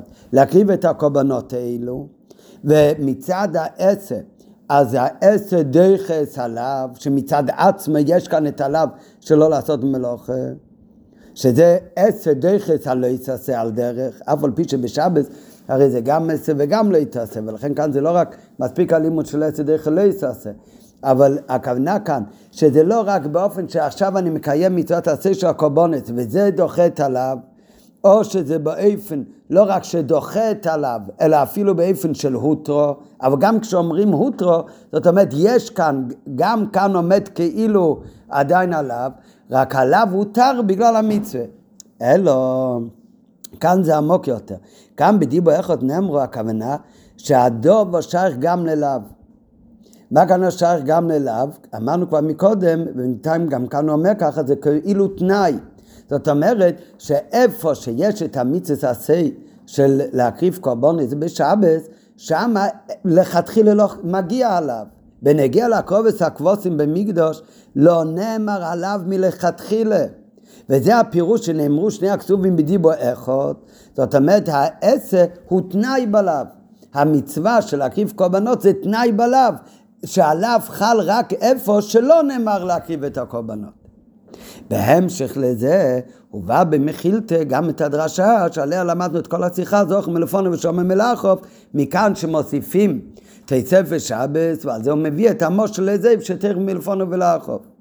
הדין תצא ושבס זה לא רק דין בגברה, אלא הוא דין בשבס עצמו, שקדושו מתפשטס מלפונו ומלאכוף. טוב, בכמה שורות האלה, כאן בסוף עוד חטא, לא מוסבר כל כך מה הקשר אם ככה בין שתי הדברים. הוא רק הסביר יותר מה החידוש של שניהם בכוסו ואחד נאמרו.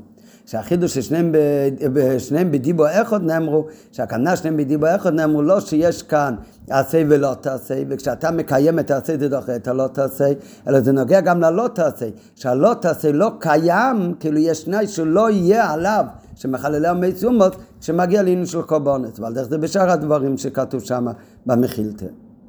מה זה קשור אבל לחידוש של המחילתא שלמדנו שהדין של תסף ושבס הוא לא רק על הגברי, אלא גם על החפצה. אז לא מוסבר כאן. בפשטות, העוד חצי הקדמה למה שנלמד באות ט' בעומק יסר, ואחרי הביאו בעומק יסר, אז הוא באמת יסביר ויהיה מובן גם כן למה הקשר בין זה לבין החידוש של המחילתא של תסף ושבס, הוא לא רק בנגע לגברי, אלא גם החפצה של השבס עצמי מספשת וטרב מלפונו ומלאחוב. אבל האמת שגם באות חטא אפשר לומר, אולי זה הביאור, שיש קשר בין שני הדברים האלה, מכיוון שאם זה חייבה על הגברי, אז כאילו הבן אדם הוא מחויב להקריב קורבנס, וכשהוא מקריב קורבנס, אז זה דוחה את האיסור שמחללי המסיומוס. זה הכל מצד הגברי, זאת אומרת, האיסורים, החפץ, זה לא משתנה. יש את העליו שאסור לעשות מלאכה בשבס, ויש את החפץ, את המיצס שחייבים להקריב קורבנות בשבס. רק בין שתי הדברים האלה, האביידס הקורבנות בשבס דוחה, או אפילו באופן של הוטרו, העניין של עליו של תעשה כל המלאכה. אז זאת אומרת, למה, למי נוגע מה גובר על מה? זה בנוגע לגברי. מצד החפצה, בשבת יש גם את הלאו, יש גם את העשה, ושתיהם קיימים.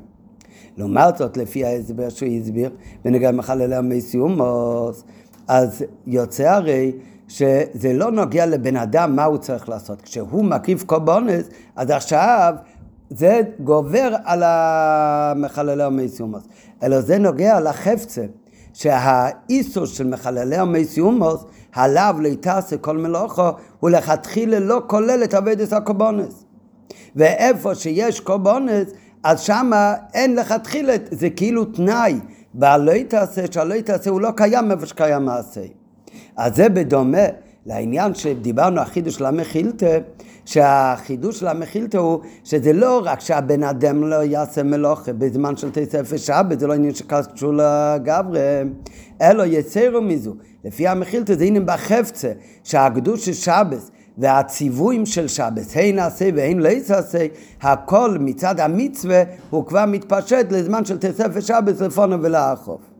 אולי יש להם שזה הקשר, אבל בפשטות באמת בשיחה, עיקר הקשר בין המחללי המציומוס וביום השבת, בדיוק באיכות נאמרו, לעניין של תצפת שבת, החידוש של המחילתא, מוסבר לפי ההמשך עניונים בסעיף טס. לפני שנתחיל עם סעיף טס, אז כדי להדגיש, להבין יותר מה שלמדנו בפנים, שהחידוש של אה, בדיוק באיכות נאמרו, זה שלא שזה שתי דברים, אחד דוחה את השני, אלא כל החידוש הוא שאיפה שעומד הקורבן שם אין בכלל את הלאו, כאילו זה תנאי בלאו, אז על זה נראה בפנים הלשון בהערה 41.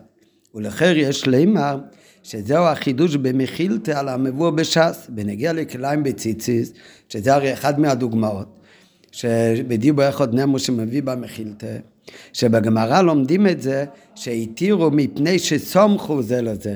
לא נאמרו בדיבו אחד, אלא מצמיחס הפרשיס. ובזה יש למה, דעליו קיים, ונאמר בפני עצמי.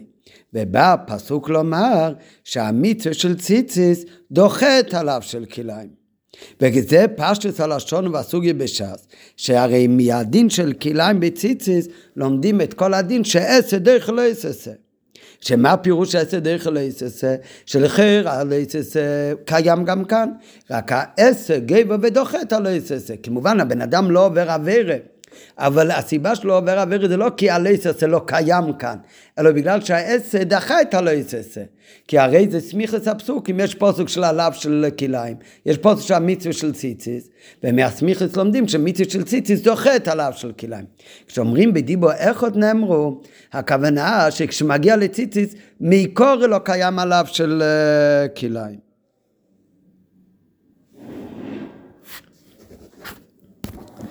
נראה עכשיו המשך באות ט', מגיע יסר, ואמרנו כבר מקודם שעל ידי מגיע יסר נבין גם כן הקשר בין שתי העניינים שבדיבו אחד נאמרו לבין העניין של, ב, של התסף שבת שייך מלפונה ולאחוב. בהבאת הדרשה זכור מלפניו ושמו מלאחוב בהמשך לדרשה הנ"ל שניהם בדיבו אחד נאמרו, כוונת המחילתא ללמד עוד עניין בזה שהזאב טורף וכולי ובהקדים. לכאורה, הפירוש הנ"ל בנגיע לעניינים שבדיבו אחד נאמרו, עדיין אין בו ביום מספיק. כדי להשמיענו את הלימוד הנ"ל, שהעשר הוא כאין תנאי בלא תעשה, עד עכשיו אמרנו זה כאילו תנאי, שאיפה שקיים העשר, שם לכתחילה לא חלה לא יתעשה. אז היה די לכאורה שיאמרו הדברים בסמיכות זה לזה. כבכל תנאי. כמו בכל תנאי, אז תמיד התנאי אומרים אחד סמוך לשני. ככה גם על פי הלוכי, כשבן אדם רוצה לעשות תנאי, אז הוא אומר, אני עושה את הקידושין בתנאי שיהיה כך וכך. זאת אומרת, אם לא יהיה כך וכך, אז שמה לא חל הקידושין. וככה זה בנגע לכל תנאי. אז אם ככה, אז למה באמת אנחנו אמרנו שעל ידי שבדיבור איכות נאמרו, אז זה הוכחה שאיפה שיש את העשה זה כאילו תנאי בלאו, ששם עליו לא יחול בכלל.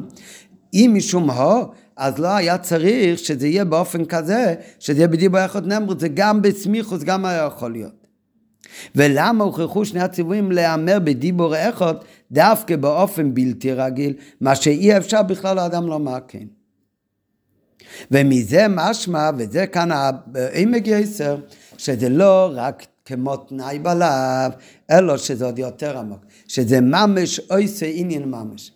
במילים אחרות, בפשוט זה נראה שיש כאן שתי דברים, יש איסור לחלל שבס, ויש מצוות עשה של להקריב קורבנות שקשורים לשבס. בן אדם שהוא מקריב קורבן, הוא מקיים מצוות עשה של קורבנות של שבס. אם בן אדם לא מקריב קורבן, אז הוא לא קיים את העשה של, של שמיר שב, של, של קורבנות בשבס. אבל זה לא בעיה, הוא לא עשה בעיה, הוא לא חילל שבת. כשאומרים בדיבו איך עוד נאמרו, כאילו השתיהם זה נקודה אחת. כאילו גם להקריב קורבנות בשבס זה מאוחד עם מחללי עומי סיומוס. זאת אומרת במילים אחרות, מי שלא מקריב את הקורבנות של שבס, זה לא רק שהוא לא קיים את המיצס, את המיצס של להקריב את הקורבן של שבס, אלא בזה הוא גם כאילו חילל שבת. וזה הרבה יותר עמוק בזה שאומרים עכשיו בדיבו אחד נאמרו. הדיבו אחד נאמרו זה לא רק מצד הסמיכוס, מצד ה... מצד הסמיכוס, אז יכול להיות, כמו שהוא אומר באור מקודם, שמצד הסמיכוס בכלל זה יכול ללמוד מכאן עשר דרך אלוהיסוס, זה בכלל לא כמו תנאי, זה כאילו יש גם עשה, יש גם לא תעשה, רק אחד גובר על השני. כך הוא אומר שבאמת, גם בשביל להגיד שזה כמו תנאי, שאיפה שקיים העצר לא קיים הלא תעשה, גם זה הייתי יכול ללמוד מסמיכוס, לא צריך להיות דווקא בדיבור אחד, כי כל תנאי זה על ידי סמיכוס. לעומת זאת, זה שזה בדיבו איכות נאמרו, זה עוד יותר עמוק. מזה שנאמרו בדיבו איכות מוכח, שזה לא זו בלבד, שעשה הוא תנאי בלאו, הכוונה, במקום העשה לא נאמר עליו מלכתחילה, אלא יתרה מזו. הלאו והעשה תוכן אחד להם, הם נקודה אחת, זה יש להם אותו תוכן. מאחר שקדושת שבת זה עניין אחד שמתבטא בכמה פרטים. זאת אומרת, הקדוש של שבת, התוכן של שבת, זה עניין אחד, רק הוא מתבטא בכמה פרטים. זה כולל את השלילה מחלליה, שאסור לחלל שבת, הימנעות מחילול שבת, מקדשת אותה. הנה גם על ידי הקרבת הכבשים מתקיים גם כן השלילה של מחלליה. זאת אומרת, אם אין הקרבות, הקורבנות קריבים בשבת, זאת אומרת שלא רק חסר כאן קיום מצווה עשר של הקורבנות, של המוספים והתמידים בשבת, אלא בזה גוף וזה הופך גם לגדר של מחלליה, זה חילול שבת, ומזה מובן גם בשאר העניינים שכתוב כאן. וזה פירוש הרבה יותר עמוק בעניין שבדיבור עוד נאמרו. שזה לא רק שאיפה שיש את העשה בקורבנות, אז לא חל עליו, אלא יתרה מזו. ברגע שהוא לא מקריב את הקורבנות, באותו רגע הוא גם עבר על איסוך של חילול שבס כביכול. זאת אומרת, כדי להיזהר מחילול שבס, ממחללי המסיומוס, מתי הוא נזהר לגמרי מלא לחלל שבת, זה דווקא על ידי שני כבוסים שהוא מקריב את הקורבנות. דווקא על ידי הקורבנות, הוא לא רק מקיים מצווה עשה, בזה הוא גם כן הופך את השבת שהיא לא התחללה בכלל.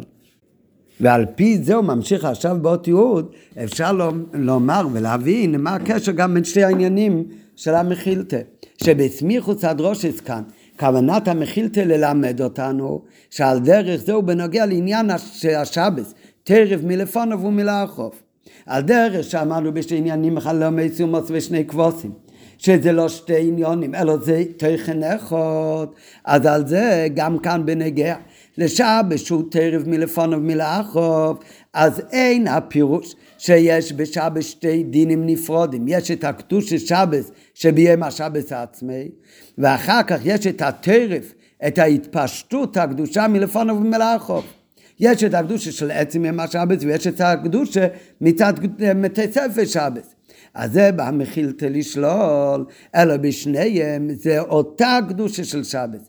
גדו קדושת השבת, תוכנו קדושת יום השבת מעת לעת, יחד עם הקדושה לפונו ולאחוב. וזה הדמיון בין שתי העניינים האלה, כמו שאומרים שזה לא שתי קווים, המחללי המצומוס והקובץ והקובונס וכן שאר דברים שכתוב ממחילתא, אלא זה אותו תוכן. אז אותו דבר גם כן, שהרי החידוש המחילתא למדנו באריכות בכל החלק ההתחלתי של השיחה, שהחידוש של המחילתא של תסף ושבת זה לא עניין שהוא דין מצד הגברה, שאז פשיטה שזה שתי גדורים שבת ותסף ושבת, אלא לפי המחילתא, התוספת שבס זה חלק מהחפצה של שבס. אבל עדיין, גם אם זה מצד החפצה של שבס, אפשר לומר שיש את קדושת שבס בעצמי, ויש את קדושת שבס שנמצאת בזמן של תוספת שבס מלפונו ולאחוב. אז על זה אומרת המחילתא שלו.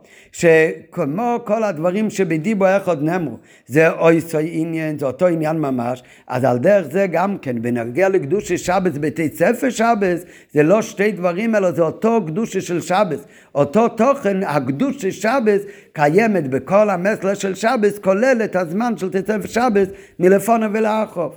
וזה ביור עכשיו הרבה יותר עמוק בעניין של העזב שתורב מלפונו ומלאחוב, שזה לא רק בא לומר שזה לא עניין בגברי רק, אלא זה גם עניין בחפצה, אלא יתרה מזו. זה בא להגיד שהעזב תרב מלפונו ולאחוב, זה אויסו עניין כמי הזאב שבנים של זה השבס, כמי השבס עצמי. זה גם נפקא מיני בין שתי האופנים.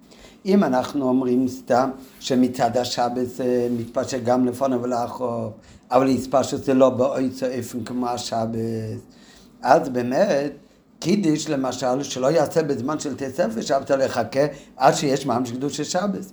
לעומת זאת, אם אומרים שהקדוש של שבת עצמו מתפשט לפונו ולאחוב, זה איזה עניין ממש, אז אם ככה, אז הוא יעשה קידיש גם בזמן של תספר שבת. אז זה מה שאומר בסוגרם, ויש להם הנפק מיני בין שתי אופנים. אם אפשר לצאת חבץ קיום מצווה שבת, כמו קידוש היום וכולו, גם בזמן של התספס. ב' עוד נפקא מיני, שאם תמצא למה שהשבת היא נקודה אחת, מסתבר שלפי אופן הראשון, שהשבת באמת מתפשט לפונו ולאחוף, אפילו אם זה מצד החפצה, אבל זה לא אותו גדר כמו שבת עצמו. אז צריך לומר שהדבר, שכל השבת הוא נקודה אחת, הוא רק בנוגע לעצם המסלע של שבת. אבל תספר שבת שיש לו גדר בפני עצמו, אין בכלל זה. אילו לפי אופן השני, שתספר שבת היא גדר בקדושת שבת וחלק ממנו, יש בה אותו קדושה של שבת עצמה, אז גם תוספת שבת נכללת בנקודה אחת שהמסר זה שבת. לא ניכנס כאן עכשיו לכל העניין הזה, האם שבת זה נחשב לנקודה אחת, או כל, או כל נקודה של שבת הנה בפני עצמי. למדנו את זה פעם בנוגע למהלך אה, במדבר, בשבת הראשונה שאחרי אה, מתנתרת, השבת האחרונה ראשונה אחרי מתנתרת, השבת ראשונה שבני ישראל שמרו. ונשאלת השאלה, לכן היה כבר שבת קודם, כי הרי תרא ניתנה בשבת. אז אמרנו פעם אריכות את השיחה, אז מביא מהרוגע שובה שיש חקירה, הרוגע שובה דן, האם כל השבת, כל המטלה של שבת הוא נקודה אחת, או שכל נקודה של שבת היא עניין בפני עצמו. והנפקא מיני שכתוב שמה, זה לדוגמה, אם בן אדם חילל שבת, אז אם כל שבת הוא נקודה אחת, אז בכל, אם הוא כבר חילל פעם אחת שבת, אז כבר כל השבת הזאת מחוללת, כבר לא נעשה שום דבר מעבר אם הוא יעשה חיל שבת גם פעם שנייה. לעומת זאת, אם אומרים שבשבת כל נקודה הנה בפני עצמו, אז גם אם הוא חילל שבת בשמונה בבוקר, רגע אחר כך יש עוד פעם מיסו. ואם הוא חילל כבר שבת פעם אחת, אז זה לא אומר שכל השבת בגלל זה עכשיו מחוללת. אבל אין כאן עמוקים להאריך בכל זה, זה עניין ארוך ועמוק. אבל על כל פנים, מה שהוא רוצה כאן להגיד רק, שאם אנחנו אומרים שכל השבת זה נקודה אחת, אז אם השבת ותספר שבת זה שתי דברים שונים, אז הנקודה אחת זה כל השבת, התספר זה כבר גדר אחר. לעומת זאת, אם אומרים לפי הביו עכשיו בעמק יסר, שמכל הדברים האלה כמו שהם בדיבו איכות נאמרו שזה תכן איכות. על דרך זה עזב תרב מלפונו ולאכוף זה תכן איכות, זה הכל עניין אחד של שבס, זה אותו עניין של קדוש שבס, אז יוצא שהנקוד האחת של שבס, לפי הסברה הזאת, הוא לא רק בשבס עצמי, אלא הוא כולל גם כן את הזמן של אה, תספר שבס מלפונו ולמאכוף. וגם עניין זה מרומז במשל של עזב תורב מלפונו ומלאכוף. הרי מקודם כבר אמרנו שהתספר של המשל עזב תורב מלפונו ולאכוף, שזה לא עניין רק מצד הגברי, אלא זה עניין גם מצד החפצת של שבס עצמו. שזה מתבטא במשל שהעזב זה לא מה שאחרים מביאים לו הוא אוכל, על דרך, הרי עזב זה השבס. אחרים מביאים לו אוכל, זה כאילו שהתספר שבס זה דין על הגברי. העזב תרב מלפונו ולאחוב, אז זה כבר מרמז שזה עניין בחפצה, שהעזב שהוא השבס עצמו תרב מלפונו ומלאחוב. אז זה עניין אחד. אבל על זה הוא מוסיף עכשיו עוד יותר, שברומז כאן לא רק שהעזב הוא הטורף, זאת אומרת זה מצד החפצה של שבס, ולא שאחרים מביאים לו לאכול, שזה מצד הגברי רק. התכן והחידוש כאן זה לא רק שהעזב הוא הטורף מלפונו ומלאחוב, ולא אחרים שנותנים לו. ובענייננו לגבי שבס, שהאיסופן נפעלת על ידי השבס גופה, אלא יותר מזה, שהאכילה של הזב, של שבס עצמו, הוא באופן שהוא טורף ואוכל. זאת אומרת, מכיוון שהטבע של הזב הוא לטרוף ולאכול, אז הזב הוא טורף ואוכל גם ממש שלפניו וגם ממש לאכוף.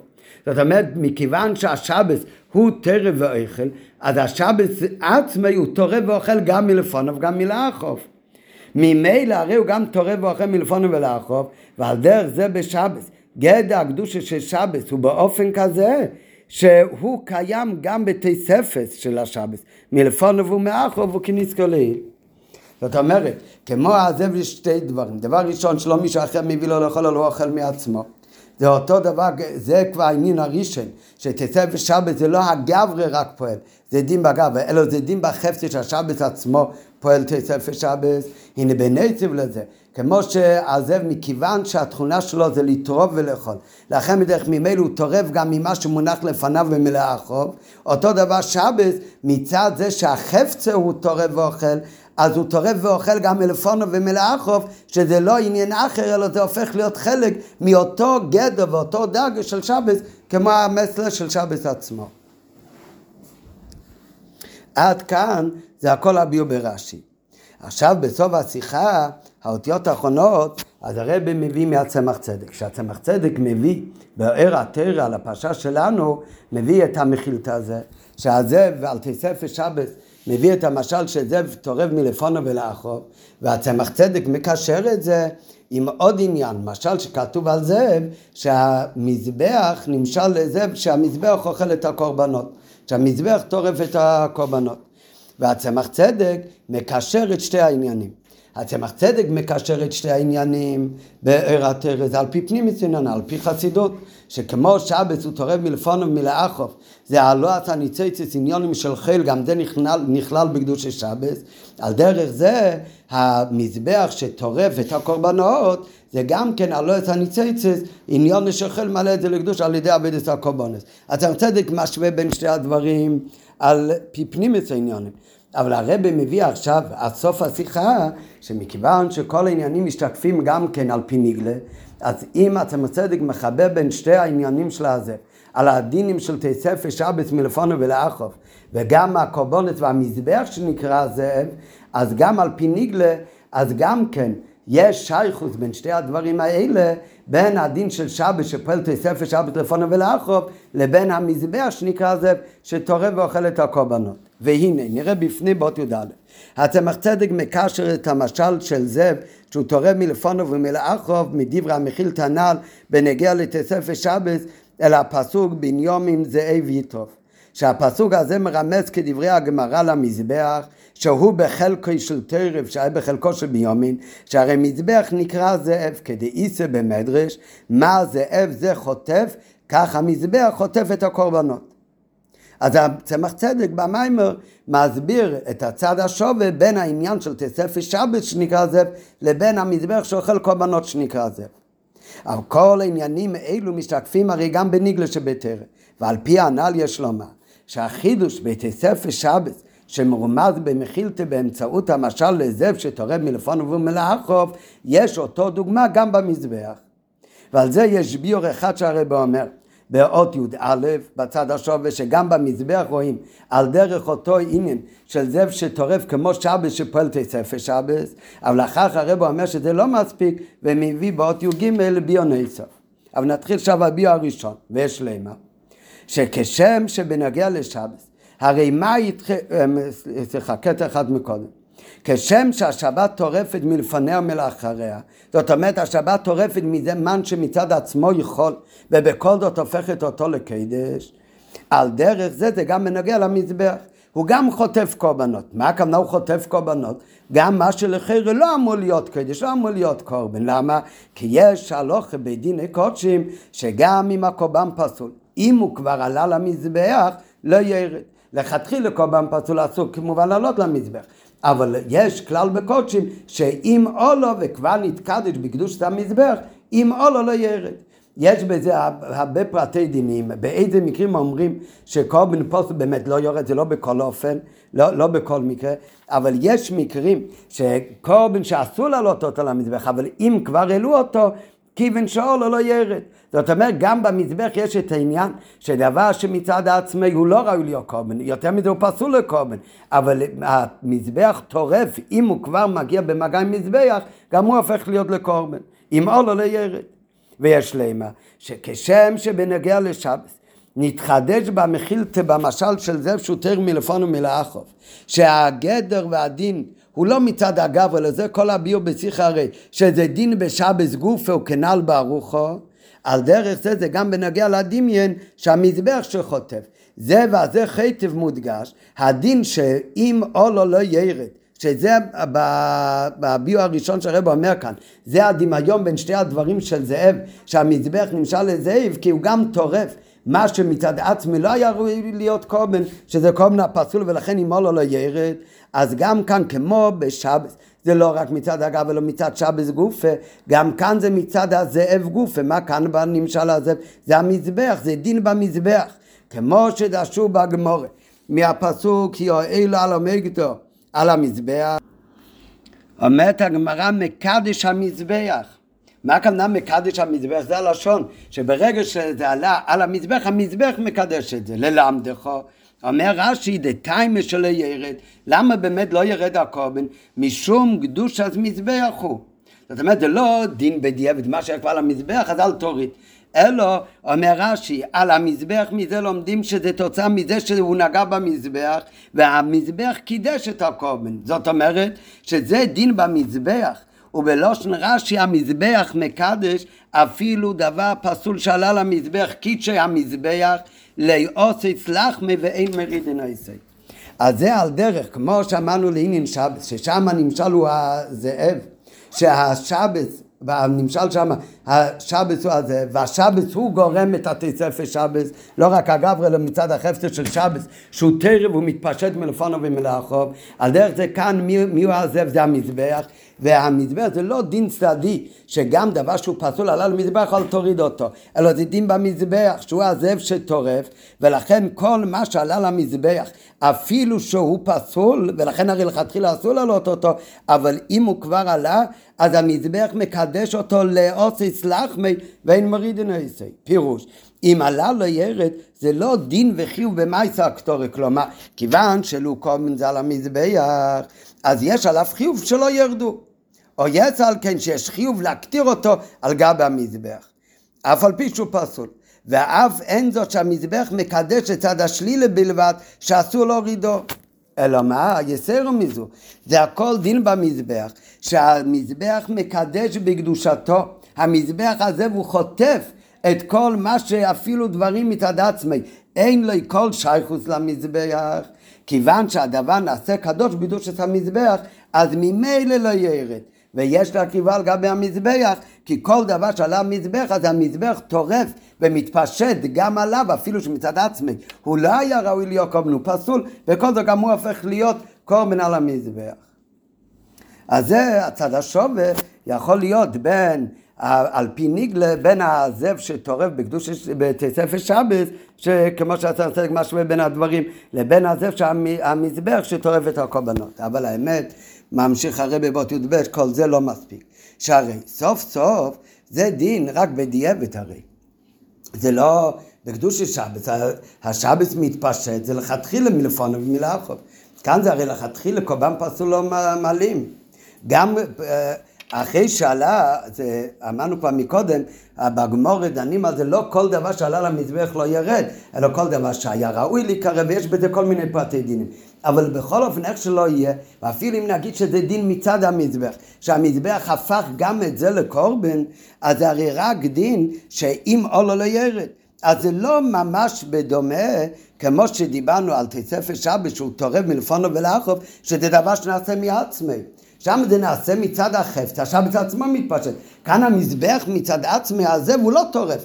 אם בן אדם בדיעבד העלה משהו וכבר היה למזבח, אז הוא מתפשט. אבל זה לא קורה מצד עצמי מצד המזבח. אז אין כאן את אותו עניין של זאב טרף כמו בית הספר שבס.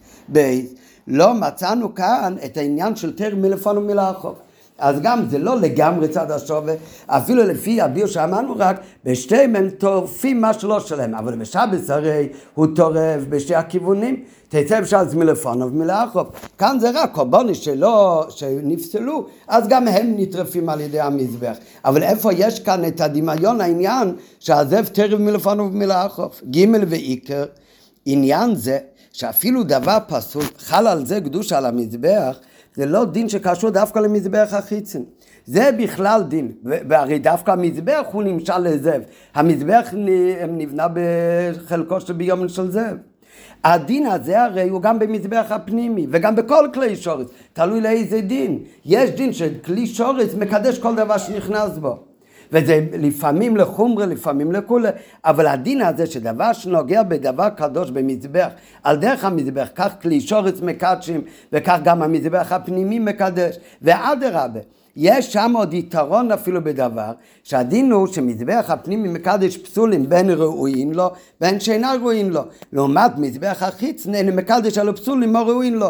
כמו שאמרנו מקודם, שהגמרא אומרת, לא כל דבר שעולה על מזבח נהיה קדוש ולא ירד, אלא רק דברים שראויים להיות קורבן. ולומדים את זה מהאוילו, אילו שאלה למזבח, מה אילו הרוי, אף כל הרוי, לא ניכנס עכשיו לפרוטי דינים שלא נוגע כל כך עכשיו לעניין כאן בביו בשיחה, אבל רק רוצה, הוא רק רוצה להדגיש כאן שהעניין הזה, אם זה היה נקרא תרב, לכן המזבח נקרא תרב, זה לא עניין מיוחד של מזבח, אלא יש את זה בכל כלי שורס, והצרו מזו במזבח הפנימי. יש בדברים מסוימים הדין שאם עולו לייר שהוא מקדש גם את הפסול עוד יותר אפילו מבמזבח החיצני.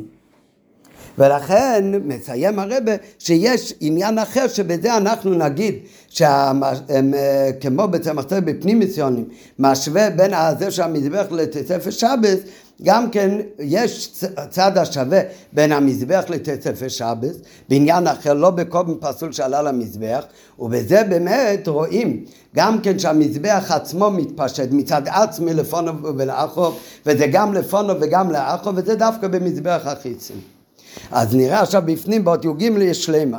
הביאו בכך נעוץ במה שכתוב בפסוק זה גוף לגבי בניומין. שהרי מזה אומרים שהמזבח הוא הזאב, כתוב שם בביקר יכל עדו לערב יכל לקשולו. אשר על זה אומר המדרש, בהמשך לנעל מה הזאב הזה חוטף, כך המזבח חוטף את הקורבנות, אז מה המשך הפוסק בביקר יכל עד? אומר אה, המדרש זה את הכבש איך תעשה בבקר ולערב יחלק שולל זה את הכבש השני תעשה בין הבאים. מה לומדים מכאן? שהאביידה במזבח הוא מבוקר עד הערב. האביידה הראשונה שהייתה למזבח זה תומית של שחר והקורבן האחרון שהיה למזבח בדרך כלל זה היה קום תומית של בין הבאים. כי אביידת המזבח הייתה כמו כל אביידת המקדוש ביום ולא בלילה ועל זה אנחנו עכשיו נראה שהמזבח הוא כמו זאב טרב מלפונו ומלאכו, שאף על פי את המזבח הייתה ביום מבקר קום תום של שחר עד ערב תום של בין הבאים, אבל ביחד עם זה, בגלל שהמזבח הוא גם כן זה, אז הוא תרב לפונו ולאחוב, שיש אביידה שקשור למזבח עוד קודם על אותה שחר, וגם אחרי השקיח אצת הכוכבים גם בלילה. מצד מה? מצד אביידת המזבח. אף על פי שמצד אחד אביידת המזבח היא דווקא ביום, בין תום של שחר לתום של בין הבאים, אבל המזבח הוא מתפשט אבי דוסי גם מלפונו וגם ליעקב.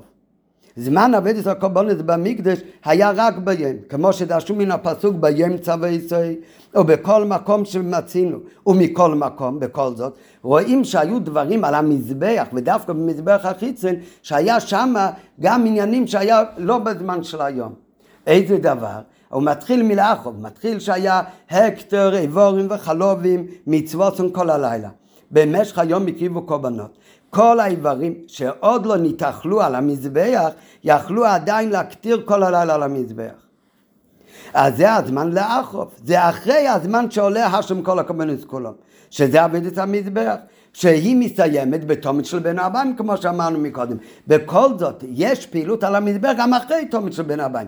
גם כל הלילה היו מקטירים את האיבורים. קורבנות חדשים לא הקריבו, אבל אותם קורבנות שכבר הקריבו וזעקו את הדם ביום, אז הלא עשה הימורים, והיו נחלים הבשר והקורבן גם כל הלילה. אז זה העבודה שהייתה אחרי הזמן של, של קורבנות. על דרך זה יש גם כן אביידה לפני זמן הקורבנס, שזה אביידה של תרומת הדשן. בבוקר, דבר ראשון, היה, אה, היו כהנים עולים למזבח והיו מורידים מהאפר מכל הקורבנות שנתאכלו מהיום ומהלילה. שהתוכן בפשטות חושבים מה זה אביידה של, של ארומת הדשן. זה הסוף של העבודה של היום הקודם. שמה שנשרף ונעשה אפר צריך מתישהו להוציא את האפר. אז הוא אומר לו, עבודה של תרומת הדשן זה לא גמר עבודת היום, זה התחלה של עבודת היום החדשה. וכך גם בסדר עבודה כתוב שהעירו את כל הכהנים, ודבר ראשון כולם עלו למזבח והורידו מאפר זה תרומת הדשן. תרומת הדשן זה עבודה, זה לא רק גמר עבודה של יום הקודם, אלא זה התחיל את אביידס היום זה לפונוב. אז זה הכוונה שהמזבח הוא תורב לפניו ולאחריו, שאף על פי שמצד עצמו, וזה ממש דומה גם לעניין של שבת, זה גם קשור לזמן. קדוש שבת זה בזמן במסלר של שבת. בכל זאת הוא מתפשט לפונו ולאחוב, ומצד מה? מצד החפצה של שבת. לכן הוא מתפשט גם לפונו ולאחוב, וזה מקבל אותו דין של קדוש שבת. על דרך זה גם כאן, את המקדוש הייתה ביום. אבל בייסי זה ועשו תרב לפונוב ולאחוב, לפונוב זה אביידה של ארומס הדשן, ולאחוב זה עבודה של האיבורים וחלובים שהקטירו כל הלילה. ועל פי זה יש להם, שהדימין של מזבח לזף שטורף מגלה שההקטר חלובים ואיבורים לאחוב, מה שעשו כל הלילה. ותרומס הדשן שזה לפונוב, זה לא חיוב על הגברה, זה כל עבודות שעושים במזבח, אלו זה גדר במזבח. מה הכוונה זה גדר במזבח? על דרך שאמרנו שתצא שבת, זה השבת עצמו מתפשט. זה שכל הלילה הם, העלו עדיין איברים על המזבח, זה לא דין רק בקובץ הקורבן, שמה שלא הספיקו ביום מוצאים בלילה, זה דין מצד המזבח. כמו שכתוב, שכדי שהמזבח יהיה מכובד, הכבוד למזבח שכל הזמן יש עליו פעילות. ולכן באמת הדין שקורבן שהקריבו ביום אפשר להעלות את ההימורים עדיין כל הלילה. זה לא איזה דין מצד הקורבן שמה שלא יכלו לעשות ביום עוד ממשיכים בלילה. זה מצד גדר המזבח, מצד אביידס המזבח, יש עניין שיהיה פעילות תמידית על המזבח. ולכן זה הכוונה עזב תרם מלפונוב מלאכוב. הקרוב המזבח תורב מלפון ומלאכוף, כלומר, השלימות בעניינו של המזבח, הקרבת הקורבנות על גביו במשך כל היום, זה תלוי בעבודה שמוטלת עליו בזמן לא רק של יום, אלא גם לפונו ולאחוב במשך הלילה. ועל דרך, כמו שהמפרשים אומרים, שחייבים להשאיר מן האיבורים והחלובים להקטיר בלילה. לא רק בדיעבד, יש עניין לכתחילה להשאיר שיקטירו גם בלילה, כי זה לכבוד המקום, כדי שלא יהיה בטל המזבח לא ביום ולא בלילה. המזבח מצד עצמו כביכול דורש שיהיה עליו פעילות כל הזמן, ולכן הוא תורב לפונו ולאחוב, שזה עבד את הקטורי בלילה והתומס הדשן שהוא ביום. ולפי זה מובן הקשר בין הש... בין שתי הדברים, הצמח צדק מסביר את זה על פי פנימי ציניונים, גם על פי ניגלה, שהשבס הוא זה, והוא תורב מלפונו ולאחוב מצד השבס, גם המזבח הוא תורב מלפונו ולאחוב גם בזמן וגם מצד עניין המזבח גוף. עד כאן.